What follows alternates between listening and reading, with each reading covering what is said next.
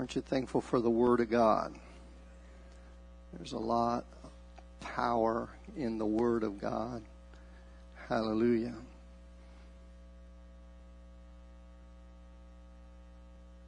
Ephesus was a city in Paul's time, one of that he evangelized, and Ephesus was a big city. I tried to read some commentaries. I read anywhere from 250,000 to 500,000 people.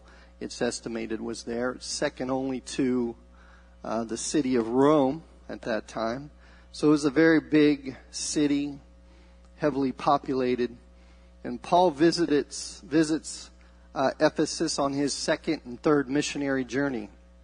And we find that he spent a long time there, probably because it's such a big metropolis. Amen. And he spent a couple years there, total, two to three years ministering there in Ephesus.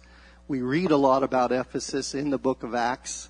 The book of Acts um, is where the church is founded. It's where we find the missionary journeys of Paul. And what he would do, he would go and start these churches in these different cities. And then later on, because it's, you know, it's not like today, you can just fly over there in a couple hours. The long journey, sometimes it took them months to get from one place to another and even years to c- complete their round. So what they would do and what he would do, Paul would do, would be write letters back to these um, cities where he established churches, and that's where we get Ephesus, or I mean, and then um, uh, Philippians, Colossians, all those Galatians, Corinthians. Those were letters that Paul was writing back to them. But Ephesians was one of the biggest cities that he was in, and we read about they had a temple of Artemis or the temple of Diana and they had this arena there that sat 25,000 people. And it was an amazing thing. And so Paul was writing back to this church where he established, and it's called one of the prison epistles that he wrote when, while he was a prisoner at Rome. So Paul did these missionary journeys, and then one time when he was back in Jerusalem, he got arrested. He became a prisoner, and eventually they took him to Rome. But there in Rome, he was on what they call, what we would call a house arrest. He was able to stay in his own rented house, and but he was just guarded. But while he was there, he wrote Ephesians and Philippians and Galatians and Philemon. They call these the prison epistles. But for Ephesus, we find this great conversation on one of Paul's visits in Acts chapter 19 in verse number 1 if you want to turn there, Acts chapter 19, verse 1. it says, And it came to pass that while Apollos was at Corinth, Paul, having passed through the upper coast, came to Ephesus. So we know this is where he was. And finding certain disciples, he said unto them, Have you received the Holy Ghost since you believed? And they said unto him, We have not so much heard whether there be any Holy Ghost. And he said unto them, Unto what then were you baptized? And they said, Unto John's baptism. And so those are two good questions that we need to ask ourselves. Have you received the Holy Ghost since you believed? So there is a difference than just believing and just automatically you just receive this Spirit of God within you, but there's evidence of God's Spirit, this Holy Spirit, and that's speaking in other tongues. We find that in Acts chapter 2 and several other places and even in this portion of scripture here. But he said, Have you received the Holy Ghost since you believed? And how were you baptized? It's important to know how you were baptized.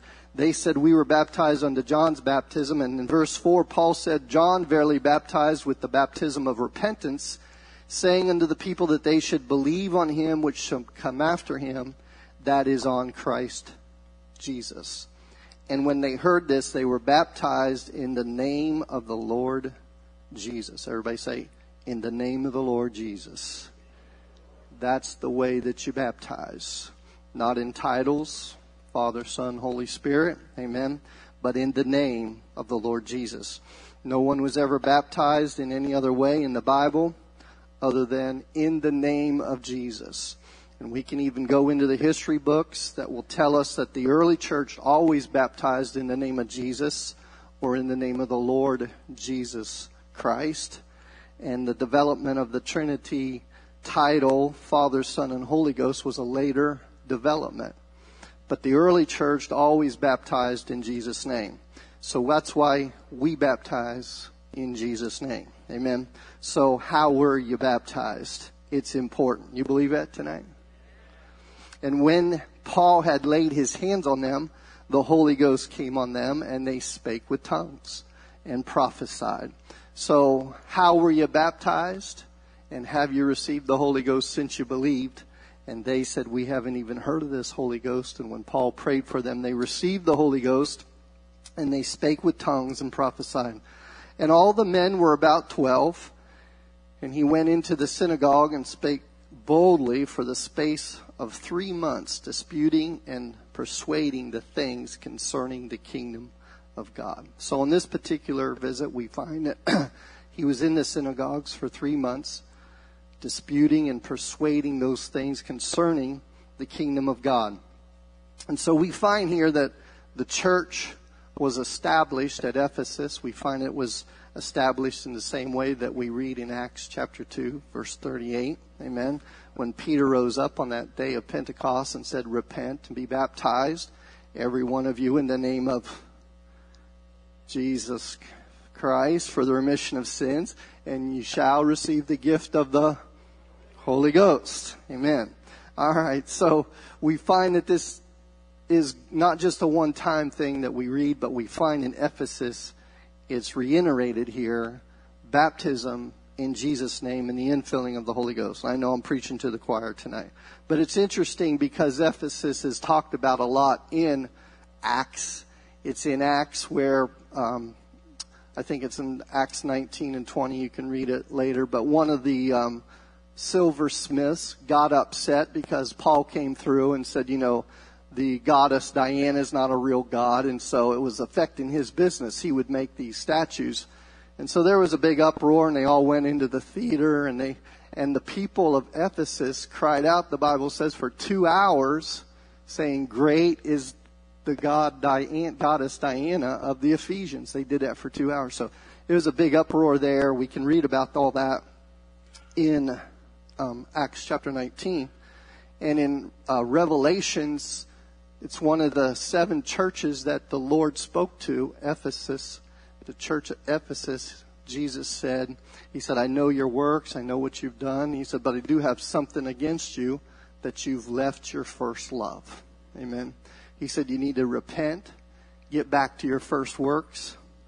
Amen. Doctrine, baptism in Jesus' name, infilling of the Holy Ghost. Amen. It's important. You believe that tonight? so Paul, he's in prison. He's in house arrest. He's in Rome and he's writing this letter back to the church at Ephesus. And the theme that is throughout um, the Ephesians book is that to show God's eternal plan for all humanity, for both Jews and Gentiles alike. You have to remember that during this time there was a lot of prejudice amongst the Jews and the Gentiles. The Jews thought they had the corner market, right, on God. They thought it was all to them. But Jesus came along and he says it's to whosoever will. He opened the way. Amen. Paul understands this. Peter understood it. Amen. When he preached to Cornelius and his household. And when he went to uh, Cornelius's household, he saw that they received the baptism of the Holy Spirit, just like we did at the beginning, they said. They spoke in other tongues. And then Peter commanded them at that time to be baptized in Jesus' name. So once again, we see this doctrine throughout the book of Acts. And now, in, even in Ephesus, it will, although the church has already been established, he's writing to the church that's already been baptized in Jesus' name and filled with the Holy Ghost. But he does reiterate some things here in the book of Ephesians. it said in Ephesians chapter 1 verse 9, having made known unto us the mystery of his will, according to his good pleasure, which he hath purposed in himself, that in the dispensation of the fullness of time he might gather together in one all things in Christ. Everybody say in Christ. As we go through this, we'll find this phrase used in Christ. We need to be in Christ. Amen. Both which are in heaven and which are in earth, even in him. So he said, in, when this fullness of time came, he was bringing all things into one. Amen. Unto Jesus Christ. In chapter 3, verse 6, this was the mystery that the Gentiles should be fellow heirs and of the same body and partakers of the promise in Christ by the gospel. And then in Ephesians 4 and 4, he said, For there is one body. He's making this one thing. He's bringing everybody together under the banner of this one body, one spirit, even as you're called to one hope of your calling. There's one Lord, there's one faith, and there's one baptism. Amen. So we need to understand what this is, what the faith is, who the Lord is. There's not many ways to get to God. There's one way, and that's through Jesus Christ. One God and Father above all, who is of, of all, who is above all and through all, and in you all. so this is what Paul's attempting to do. He's trying to say, look, the Jews, and, and we need to be thankful for that because we're all Gentiles here, I think. And so thank God that he's opened it up to the Gentiles. And Paul's trying to reiterate this fact that, hey, it is one. We're all one together. It's not Jew or Gentile, but we all become one in Jesus Christ. And so if we look at these six chapters, there's six chapters in Ephesians.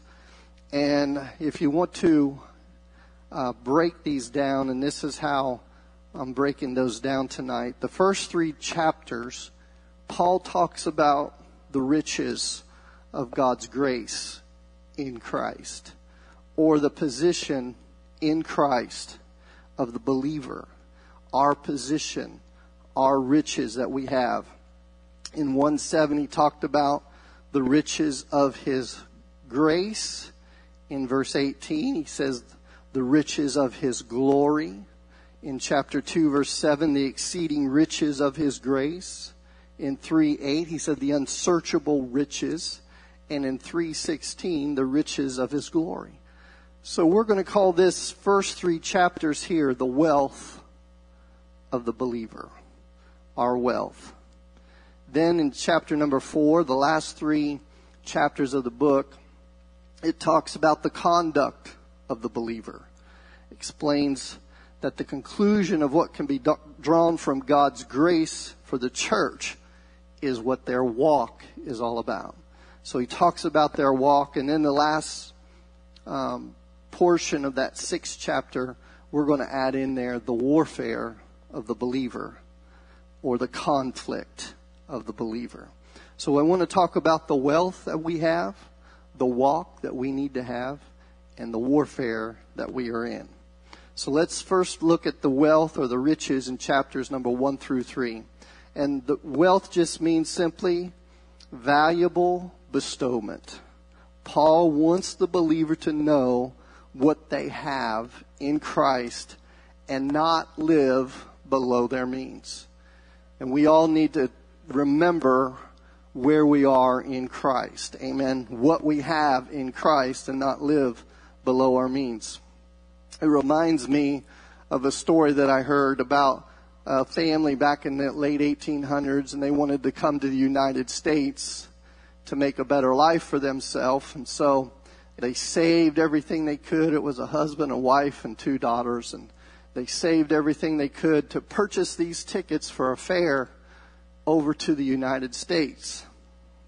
And so they had spent everything that they had. They packed their suitcases, left everything behind, got on the boat, and were headed to the United States the, the um, father of the family said, now, uh, I've packed some crackers and some cheese and some snacks for us to eat along because we don't have any money. We won't be able to, to afford to eat the dinners that are on the ship. We're just going to uh, do our snacks.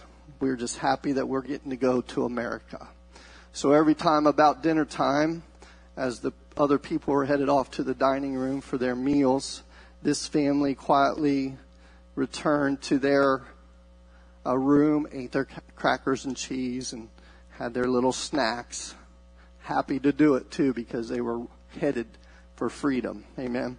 When they finally reached America and they were tr- getting ready to exit the, the boat, the captain of the boat uh, went to the exit and he was wanting to greet everybody as they were exiting the ship.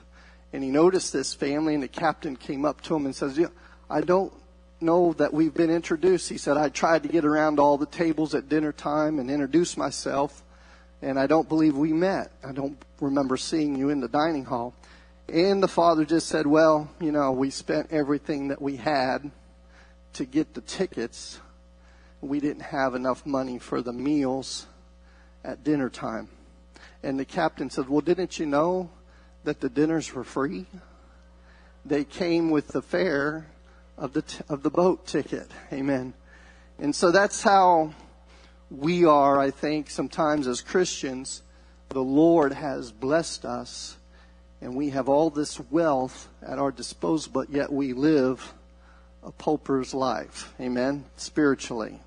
We have promises that we can uh, declare and proclaim and take a hold of in God's kingdom. Amen? We are blessed, folks. We are blessed. And the abundance that we have in Christ. The first thing that I want us to understand and to remember that we are chosen Ephesians 1 4 says, according as he hath chosen us in him before the foundation of the world, that we should be holy and without blame before him in loving, having predestinated us unto the adoption of the children of Jesus Christ to himself according to the good pleasure of his will. He has chosen us. The church folks, has been predestinated. It's already established that there's going to be a church. All we have to do is get into church. Hallelujah. And when we decide to open up that door and let him in, we become chosen vessels of God. Hallelujah. That he had determined even before the foundation of the world. And the Bible tells us Jesus told his disciples, he said, I'm going to build this church and not even the gates of hell are going to prevail against the church. So point to yourself and say, I am the church. If you've been baptized in Jesus' name, good question to ask you if you've been baptized in Jesus' name. And if you've been filled with the Holy Spirit, speaking in other tongues, I am the church. You have Christ in you. You're dwelling in Christ. Hallelujah. And the gates of hell cannot prevail against you. You believe that tonight? Amen. And sometimes we lose sight of that the fact that God has chosen us. 1 Peter 2 9 says it like this, but you are a chosen generation, a royal priesthood, a holy nation, a peculiar people that you should show forth the praises of him who hath called you out of darkness into his marvelous light. Hallelujah. That's why we come into the house of God, begin to worship the Lord and to praise him because we understand that we've been called out of darkness and he's shown this great light on us. Amen. I'd like to parade all of you up through here and you could look out across here and you could see these lights right here. Amen. The natural lights that it's, that's kind of like how the gospel is. It just kind of wakes you up and opens up your eyes. Amen. But when you come to the understanding, hallelujah, that we're chosen, we're a peculiar people, we're royal, priesthood. We are the children of God. Hallelujah. And part of the church that nothing is going to stop the church. Called out of darkness into this marvelous light. He says, which in time past you were not a purse people. Amen. But now are the people of God, which had not obtained mercy, but now you have obtained mercy.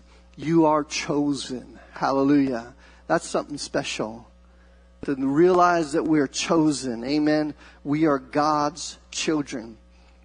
And the other thing in Ephesians chapter 1 verse 7, it says, in whom we have redemption through his blood, the forgiveness of sins, according to the riches of his great, this great wealth of his grace. Amen. We have redemption which simply means the forgiveness of sins. Your sins have been forgiven. Amen. And if you sin again, we just know that all we have to do is confess our sins and he's faithful and just to forgive us of our sins and to cleanse us from all unrighteousness. Hallelujah. You can make a mistake and you will make a mistake even after you come into the church. but you can get it back under the blood. Our God's a merciful God. Amen.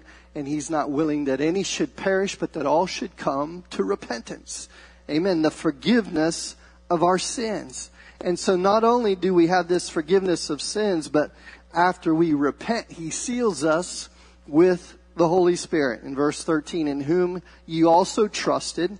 After that, you heard the word. When you heard the word, you believed. Amen. The gospel of your salvation. In whom also after that you believed, you were sealed with that Holy Spirit of promise. Hallelujah. Which is the earnest of our inheritance until the redemption of the purchased possession unto the praise of his glory. Hallelujah. This is a down payment. The Holy Spirit's just a down payment. Hallelujah. It's what's in us. Christ in us. We are in Him and He is in us. Hallelujah. And this Holy Spirit seals us. It makes us part of the church. Hallelujah. And part of the kingdom of God. And so he says it's the earnest of our inheritance. Inheritance is just simply something that is passed down after the owner's death to the heir or to those that are entitled to it. Hallelujah. As the church, we are entitled to the inheritance of God's kingdom. Amen. And that's why we get excited when we read in the Word of God that nothing can separate me from the love of God. Hallelujah. These are some promises. I can do all things through Christ, which strengtheneth me. Do you believe that? Hallelujah. I'm more than a conqueror. Hallelujah. And greater is he that is in me than he that is in the world. Can you say hallelujah?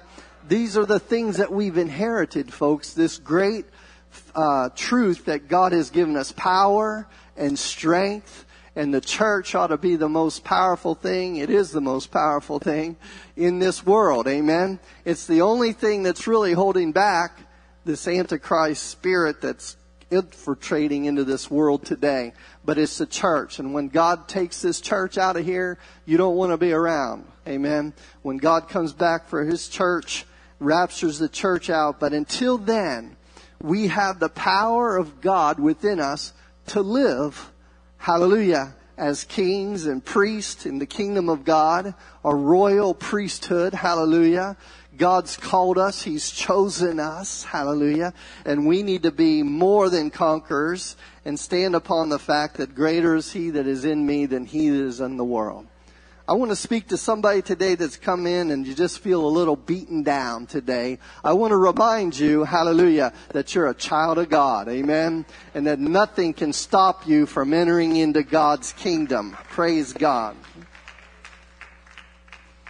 So at the end of chapter 1 there, he starts in verse 18 that the eyes of your understanding be enlightened, that you may know what is the hope of his calling and what the riches of the glory of the inheritance in the saints. You know, we, you're a saint of God. You know that? We hate to give ourselves that title, don't we? Because we know how frail and how much mistakes we've made along the way. But we are the saints of the living God. We are the called out ones. Hallelujah. And what is the exceeding greatness of his power to usward who believe? Are you a believer tonight? If you're a believer, God gives His power to usward. The greatness, He wants us to understand that. He said that your understanding would be enlightened, which He wrought in Christ when He raised Him from the dead and set Him at His own right hand in heavenly places, far above all principality and power and might and dominion and every name that is named not only in this world, but also in that which is to come, and hath put all things, everybody say all things, under his feet. Hallelujah. And gave him to be head over all things to the church, which is his body, We are the body of Christ. Hallelujah. We are the representatives to this world for Jesus Christ. Amen. Which is his body in the fullness of him that filleth all in all. Hallelujah. He says he has set him, Christ, far above. Far above. Everybody say way up there. Above all principalities and powers. You know, the devil doesn't have any power that the Lord does not give it to. They give to him. Amen. Remember when he went to Job, he had to ask permission and God told him, okay, you can do this. You can take his possessions. Don't touch him. And he says, okay. And then he came back. He said, okay, I'll let you touch his body, but you can't touch his life. The devil doesn't have any power on what God gives him because Jesus Christ is set far above all principality, power, might, and dominion. And he's been given that name, which is in every name. Everything is under the foot of Jesus Christ. Hallelujah. And he's our head. He's the head of the church. Praise God. So he wants you to understand there that we have this great um, position in Christ in that we've been chosen and you have forgiveness. You know, a lot of people struggle with this, and so you need to understand that you have been forgiven. Forgive yourself. Amen. We have, we can come to the altar and we can pray for other people and say, you know, God forgives you, you know, just give it over to the Lord. But when it comes to ourselves, we have a hard time for that. Amen. We need to realize that God forgives our sins. Paul said, this. He said, One thing that I do, he said, I forget about those things which are behind and I reach towards those things which are before. We can't do anything about yesterday. Amen. Paul said that one thing that he does. And then we're sealed with this beautiful presence of the Holy Spirit. Hallelujah. We have this great inheritance that God has given to us. In chapter 2, he stresses about the goodness and the, of his grace and mercy. Paul wants us to know that there's great mercy and grace in God. And in uh, Ephesians chapter 2 verse 1, and he says, You hath he quickened who were dead in trespasses and sins. But God who is rich in mercy, for his great love wherein he loved us, even when we were dead in sins, hath quickened us together with Christ. By grace are ye saved, and hath raised us up together and made us sit in heavenly places in Christ Jesus. Amen. Who were dead, He's quickened us, He's made us alive. Through His mercy and grace, He has given us life. Amen. Do you realize that before Christ we were just dead, had no purpose? And I was coming into the church when I was 19 years old. I can easily reach back and remember, I can feel that deadness before I came to the Lord. And how that I didn't know what the height and the depth and the length and width. Well, I didn't have that enlightenment yet. I was still in darkness. It was a miserable place to be, and I was dead in trespasses and sins. But God, who is rich in mercy for his great love wherein he loved us, that when we were dead in sins, folks, we need to remember without Christ, we are just dead in sin. Amen? But in Him we are made alive. We have life. We have life. He said, I've come to give you life and that more abundantly. Amen? And Romans tells us, for by one man's offense, Adam's offense, death reigned by one, much more they which receive abundance of grace and of the gift of righteousness shall reign in life by one, which is Jesus Christ. So by Adam, his sin, we all died. Remember, when the serpent came to to um, Eve and said, "Oh, you won't surely die."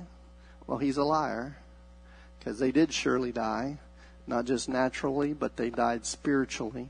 And we are all born into that sin, and we all have that death by one man's offense, Adam. But the abundance of grace and the gift of righteousness shall reign in the life by one, which is Jesus Christ. That's why you have to be born again into a new life. Jesus has this conversation with a man by the name of Nicodemus in John chapter 3 verse 3. Jesus answered and said unto him, Verily, verily, I say unto you, except a man be born again, new life, he cannot see the kingdom of God. Nicodemus said, How can that be happen? Can I enter the second time in my mother's womb and be born again? And Jesus answered, Except a man be born of the water, baptism, and of the Spirit, the Holy Spirit, he cannot enter into the kingdom of God. But thank God through the mercies of the Lord, we have this life within us. Amen. So don't go around in the molly grubs all the time. There'll be times you don't feel uh, excited about everything, but we have something to live for. Amen. We have something to gain. And the other thing that is that it is is hope. Not just happiness or not just life, but we have hope. Hope is an expectation. Wherefore remember, Paul says in 2:11, that ye being in time past Gentiles in the flesh, who are called uncircumcision by that which is called the circumcision in the flesh, made by hands. In other words, the Jews called you uncircumcised. Amen. That at that time you were without Christ, being aliens from the commonwealth of Israel and strangers uh, from the covenants of promise, having no hope and without God in the world. But now, hallelujah, through Jesus Christ, but now, everybody say, but now, hallelujah, in Christ Jesus, ye who were sometimes were afar off are made nigh by the blood of Christ. Hallelujah. We have been brought nigh to the kingdom of God through the blood of Jesus Christ. Can you say, thank you, Jesus? So we have this hope now. We have an expectation. I remember that was one of my big, biggest torments. I, there was like, there's no hope. You know, the, the world doesn't offer you any hope before I came to know the Lord. But once you have the Lord, we have this hope, this expectation, the realization that this world is not my own. I'm just passing through. Hallelujah. We have something better. That's our hope. It's our expectation. And we have it in Jesus Christ. And we as Gentiles, we were one time without any hope, but now in Christ Jesus, hallelujah, we are made nigh by the blood of Jesus Christ. Thank God for Calvary. Amen. Thank God for the blood. And the third thing there in chapter number two is peace. Aren't you thankful for the peace of God? Hallelujah. The peace that passes all understanding. In Ephesians chapter 2 verse 14, it says, For he is our peace, which hath made both one and hath broken down the middle wall of partition between us. Remember, he's breaking this down now, this wall between Jews and Gentiles, having established in the flesh the enmity, even the law of commandments contained in ordinances, for he making himself of twain one new man, so making peace. There's not Jew, there's not Gentile, He's breaking down all those ordinances of the Old Testament and bringing everything into one now. Hallelujah. That we're all the children of God. And that he might reconcile both unto God in one body by the cross, having slain the enmity thereby, and came and preached peace to you which were afar off, and to them that were nigh. So he says he's preached peace unto those that are far off, the Gentiles, and those that were nigh unto him, which are the Jews. He's bringing this all, that's the theme, remember, bringing us all into one and giving us peace, which is simply rest and prosperity. 2 Corinthians chapter 5 verse 17, therefore if any man be in Christ, he is a new creature. Hallelujah. Old things are passed away and behold, all things are become new. The greatest thing and feeling that you can have is at night when you lay your head on your pillow and you know that you're right between you and the Lord and you can have peace in your soul. Hallelujah. And Paul's reminding them this is a great wealth that you have. You not only do you have life and that you have hope, but you have peace within you, the peace that passes all understanding the peace not as the world gives us. He said, Give I unto you.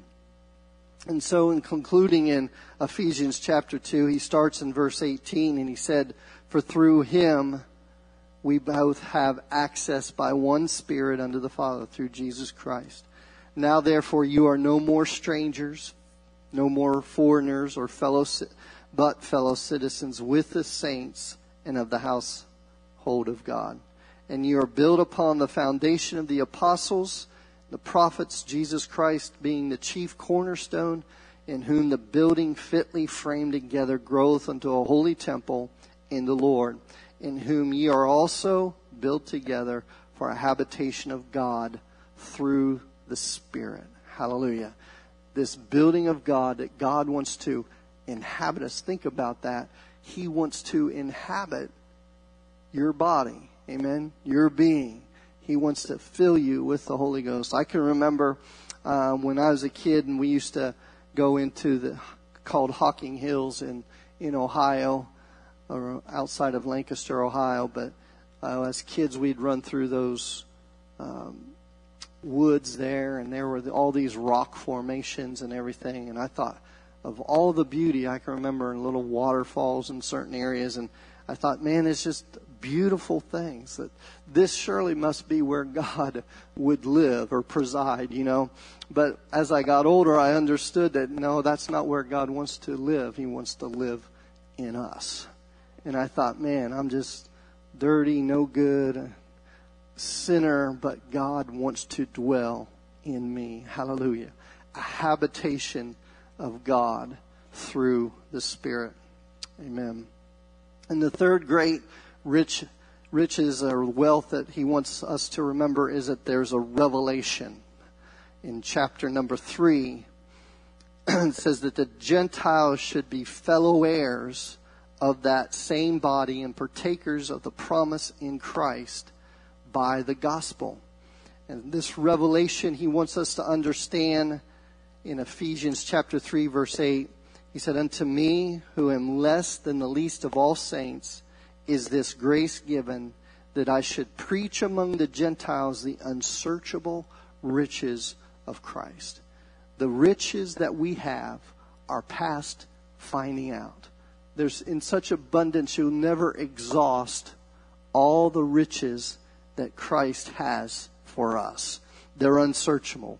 That he would grant unto you according to the riches of his glory to be strengthened with might by his spirit in the inner man, that Christ may dwell in your hearts by faith, that ye being rooted and grounded in love may be able to comprehend with all saints what is the breadth and the length and the depth and the height. Amen. He wants us to have this revelation. Can you remember when the light was turned on and you un- kind of understood? I remember that just as clear as day. Man, I came to an understanding of what it was all about. And you go into the stores and you go into the crowds and the streets and you look at all the people that are just going to and fro without an understanding that we have this comprehend, this comprehension that we have, this revelation if you will, of these unsearchable riches that we have in Christ Jesus. Amen. The second thing was in uh, verse number 19 of Ephesians 3 is that, and to know the love of Christ, which passes knowledge, that you might be filled with all the fullness of God. I want you to know that God loves you. Amen. Sometimes we have a hard time believing that within ourselves. But God loves you. When did He love you? When you were lost. When you were a sinner. Hallelujah. So He doesn't love you any less today than He did on that day. You may have made mistakes. You may have grown cold in the Lord. But you can easily come back to Him. He loves us. Hallelujah. To know the love of Christ which passeth knowledge. We can't even comprehend it. We can't, we can't understand it. Amen. His love towards us. But Christ loves us. Hallelujah. He died for us. He made a way for us. Hallelujah. And He's not going to leave you by the wayside. Amen. But He's started this journey with you and He's going to see you through it. Do you believe that? Trust in the Lord that He loves you. Amen. That's what this world needs is the love of Jesus Christ. And the other thing was in chapter 3 verse 20, now unto him that is able to do exceeding abundantly above all that we ask or think, according to the power that worketh in us. God is able. Hallelujah. Look at your neighbor and tell him God is able. He can do anything. Is anything too hard for our God? God is able to do exceeding abundantly above all that we can even ask or think, but it's according to the power that works in us, that Holy Spirit that works within us. When we recognize the wealth and the riches that we have and we come to the Lord, when we believe in Him, whatever we ask or think, He's able to do beyond what we're able to even ask or think. Hallelujah. He's a great God and He can do all things. So remember that you're chosen, that you're forgiven, that you're sealed with the Holy Spirit, that you have this great inheritance in the Lord. And remember that you have the mercy and grace of God to live a life, to have life with hope and peace. And that He gives us the revelation of His unsearchable riches, the love of God, and the power of God that God is able to do anything and all things. That's the wealth of the Christian. Paul's wanting them to understand this is who you are in Christ. This is what you have access to. The power of Almighty God. Hallelujah. There's nothing that you can't have, nothing that uh, God cannot do for you. And then in Ephesians chapter 4 and verse number 1, and we're going to go with through this through 6 verse 9, the walk Ephesians chapter 4 verse 1 says, I therefore, this is Paul speaking, I therefore, the prisoner of the Lord, beseech you or invoke you with earnest desire that you walk worthy of the vocation wherein you are called. Amen. So he says, he said, I therefore, because of this great wealth that we have access to, because of all this chapters 1 through 3, all those things that we covered and more, there's, you just can't exhaust the Word of God, but I covered what stood out to me. But he said, because of all that, therefore, for this reason, he said, I beseech you, I invoke you with earnest desire that you walk worthy of the vocation wherein you are called. Vocation just simply means an invitation or the calling. He said, walk worthy of this calling. He said, okay, you have all this access to great wealth, but he said, now there's a responsibility you've got to walk worthy. Amen. Ephesians 4:17 says, "This I say, therefore, and testify in the Lord that ye henceforth not walk not as other Gentiles walk, in the vanity of their mind, just the excessive pride in their own appearance, qualities, abilities, and achievements." He said, "Don't walk as other Gentiles walk. Don't desire the things of the world, folks." Don't desire what the world is seeking after. Come out from among them and be ye separate. He says, don't go after their emptiness. Amen. And their drugs and their alcohol and their riches of this world. All the things that the, how the Gentiles seek after and walk. It's all emptiness. It all leads to a dead road. Amen. But he says, I want you to walk worthy of this calling. Hallelujah. Not as the Gentiles walk. Come out from among them. We need to be a separated people. We have all this wealth. It's not just for us to enjoy life here on earth and to go about our ways and safely make it to the other side. No, no, no. That's not what it's all about. He's just saying, I've given you the power, the strength. You're a child of me. I can give you the, you have overcoming power. Go out now into the world and conquer the world. Come out from among them. Ephesians chapter 5 verse 2, it says, walk in love as Christ also have loved us and have given and hath given himself for us an offering and a sacrifice to God for a sweet smelling savior. Walk in love. Amen. And man, that's something that this world needs in this day and age. They need the love of the church. Amen so tensions are so high. Tensions are just strung out everywhere you go. And we need to walk in love as Christ hath loved us. His greatest way that Christ has loved us is in the fact that he has forgiven us, has mercy upon us. We need to be able to have mercy and grace in this world as you walk, he says, in this walk, you have this great wealth. So he says, because of that, walk this way. One of these is walk in love as Christ hath also loved us. And he says, For ye were sometimes in darkness, but now you are light in the Lord. Walk as children of light, and have no fellowship with the unfruitful works of darkness, but rather reprove them. So we need to walk as children of light. We need to walk as the kingdom. Let's not be ashamed of who we are. Amen. Of the gospel of Jesus Christ. He says, walk as the children of light. Amen. We are the light of God to this lost and dying world. Hallelujah. How many believe God can use you to reach out into this lost and dying world? He's going to do it in a mighty way in these end days. Hallelujah. And we're going to see a great revival. Ephesians 5:15 he says see that you walk circumspectly which means diligently most exact not, not as fools, but as wise, redeeming the time because the days are evil. Amen. How many know that we are living in the end times? My goodness, and we don't even know all the things that are going on behind the scenes, but things are winding up, folks. People even know that there's something different about what's going on. And he's admonishing us to walk circumspectly, to walk diligently, most exactly redeeming the time. We need to realize, I want to be ready. Hallelujah. I want to be watching.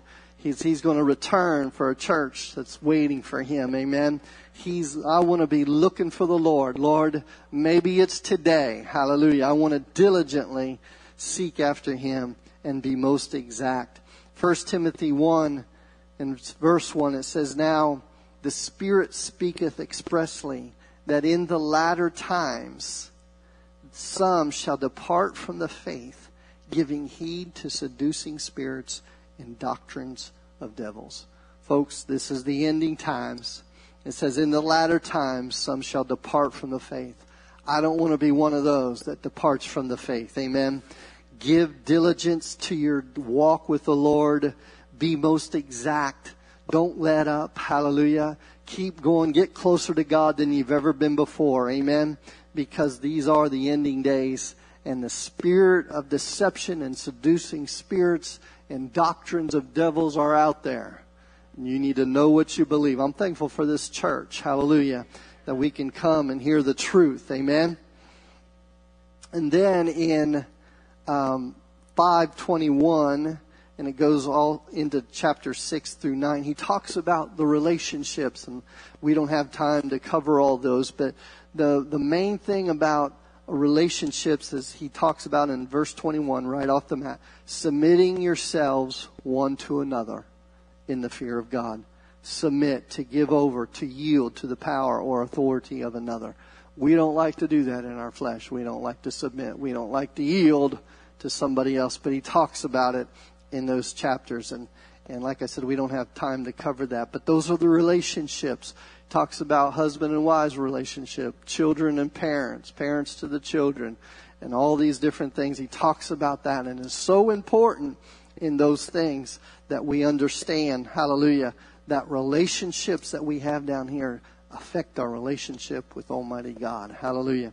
Part of it, the biggest part of that though, is simply submitting to others, to humbling ourselves and submitting to the others, preferring your brother. Amen. Preferring your sister.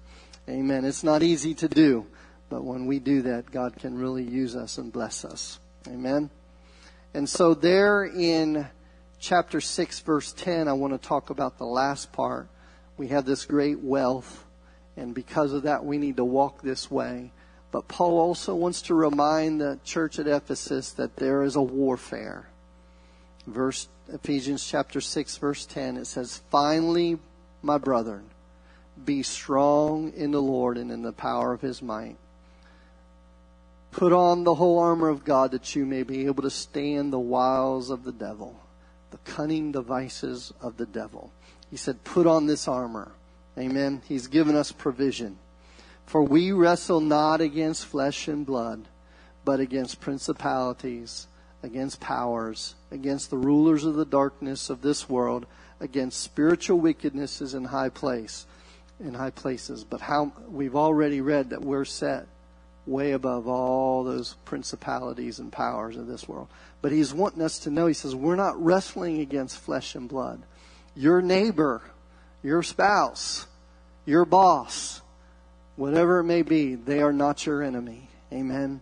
The devil is your enemy and his kingdom that would try to come against you. Those things, we don't wrestle against flesh and blood. That's not where it's at. You got to remember that in your mind that your battle is not against those that are around you. Your battle is against the enemy of Almighty God. And when we stay in the kingdom, put on that whole armor of God, He's going to help us to be victorious. He said, "Take on the whole armor of God that you may be able to stand in the evil, uh, in the evil day, and having done all to stand, stand. Stand therefore with your loins girt about with truth. Live righteously. Have your feet sod with the preparation of the gospel of peace." We all know these this uh, armor of the Lord. We don't have time to go through it all, but verse 16, the shield of faith, the helmet of salvation, the sword of the Spirit, which is the Word of God, praying always. Folks, we got to pray. We got to know the Word of God. We got to take it out there. We got to live righteous. Hallelujah. Have our feet sod with the preparation of the gospel. Be witnesses, praying always. Amen. God will be with us. He's given us this great wealth, and He wants us to walk accordingly to this wealth that we have. But be aware that we definitely are in a warfare. Amen. Let's all stand tonight.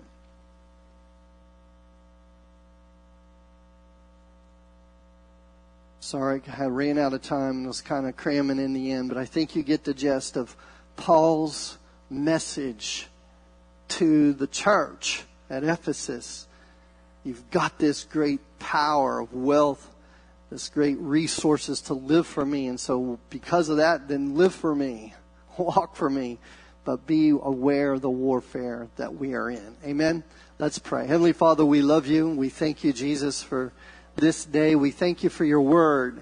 I pray for my brothers and sisters that we'll know who we are in Christ, that we are more than conquerors. Hallelujah and that we will walk accordingly, O Lord, according to your word and to your great riches that you have given unto us. But let us also remember that there's a warfare that we are fighting against the evils of this day. Help us, O Lord, to pray more than we ever have, to read your word of God, to be in a church more than we ever have, to watch always, O God, to have that shield of faith. Let our faith be increased, Almighty God, we pray. We just pray that you'll strengthen each and every one of us. We'll give you all the thanks and all the praise. In Jesus' name we pray. Everybody say amen.